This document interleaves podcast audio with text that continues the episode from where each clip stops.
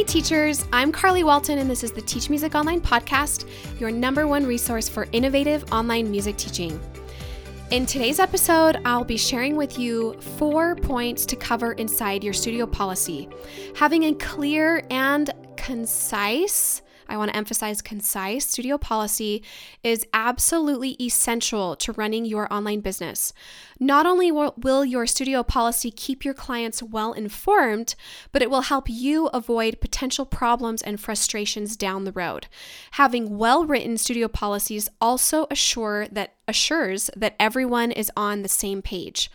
Before I share with you four points to cover inside your studio policy, I want to emphasize that less is more. Do not bombard your students with rules and regulations or a big long list of policies. Just make simple points that are clear and easy to understand. Trust me, if your policy is too long, they will not read it.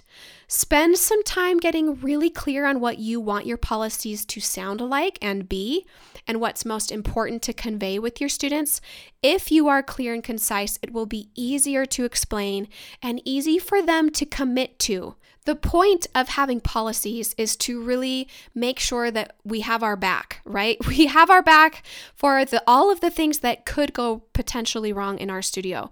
So I just want you to get clear before putting a studio policy on your website that may make people feel like you've bombarded them with a list of regulations. It doesn't mean that you can't have a long list somewhere that they sign, but I just wouldn't use it as a first opportunity to share with them what your studio is all about.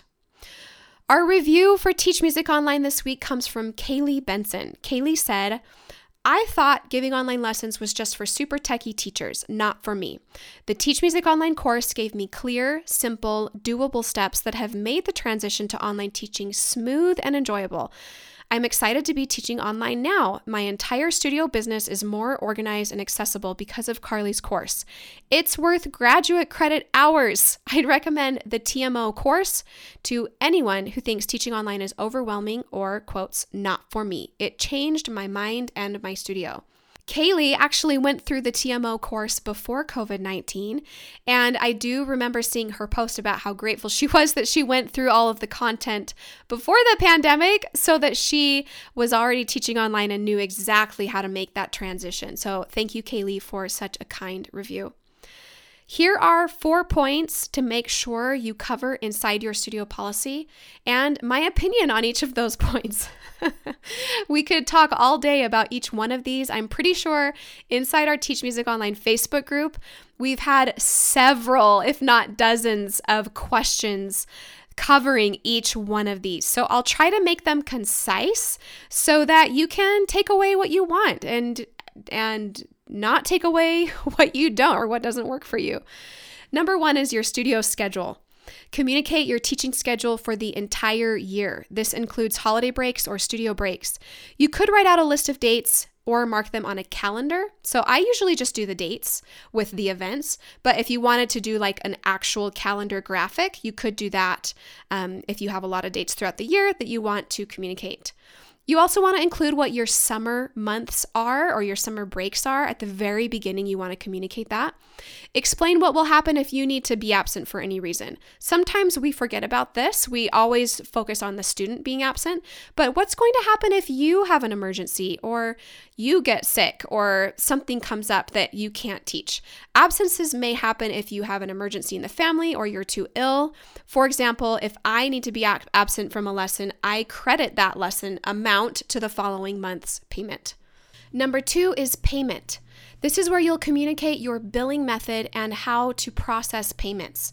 Build in security for yourself by requesting payment be made a week before your next payment term begins. So that's either at the last week of each month or the last week of each semester or term. This gives you peace of mind by ensuring you are prepaid before the start of the next session. I do include a little overview or a table of how payment works. So it'll say if you're taking a 45 minute lesson, you pay this this amount monthly Or if you're taking a 30 minute lesson, you pay this amount monthly. I know some teachers that do a percentage off if they pay in full at the beginning of a term. So if they pay in full the first week of January for, you know, January through May or June, then they give them 5% off or 10% off. That's kind of a, a good incentive to have. You definitely don't have to offer discounts. That's just something that I've heard before. So that is a, a big part of your studio policy is making sure that you put directly on there how they will be paying, how much they're paying, and when payment is due. Number three, missed lessons. State your policy on missed lessons or cancellations. For example, is your policy no makeup lessons, or maybe it's makeup lessons for illness only, or makeups for emergency situations? State your policy clearly so that there is no confusion. My recommendation for online lessons is that you either have a policy stating no makeup lessons or you've designated a one to two hour block per week for students who've missed a lesson to schedule a makeup lesson with you. There are teachers inside our community who have all kinds of methods for missed lessons or makeup lessons or cancellation lessons. I'll just give you a few of them to get you thinking. Some teachers do group lessons once a month for anyone who missed a lesson that month. They get an extra group lesson.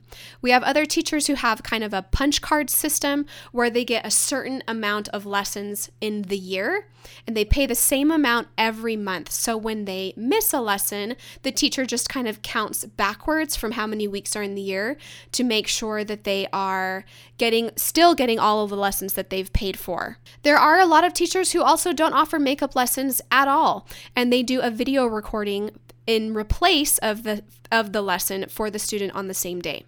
The fourth thing you need to have in your studio policy that is a must, must have is how to discontinue lessons. We of course, wish that our students would stay with us forever and always, but we need to give them an opportunity to cancel if they need to cancel. So, what do you expect in terms of notice and payment if your student discontinues lesson partway through the year? If you require one month's notice, then it's a good idea to have a one month's payment deposit taken at the start of each teaching year. So, it's the last month of the year submitted along with the first. This will ensure that if someone suddenly cancels lessons, they will have already made their last month's payment with you. I started doing that because I tried to do a 30 day cancellation policy, but then I always had, I feel like one, maybe one family a year who would try to cancel the last few days of the month. And I would say, you know, you have 30 days, you still owe me for next month. And sometimes I got a little heat, bit of heat about that because they couldn't take that next month. But if they know that they've paid for their last month already, then it's likely that they're going to let you know in advance hey, I want to use my last month for next month's payment. Those are the four main points that I suggest you focus on in your policy. After stating your policies on the PDF or your Google form or whatever you use for registration, have them sign or check a box that states that they've read and agree with the studio policies.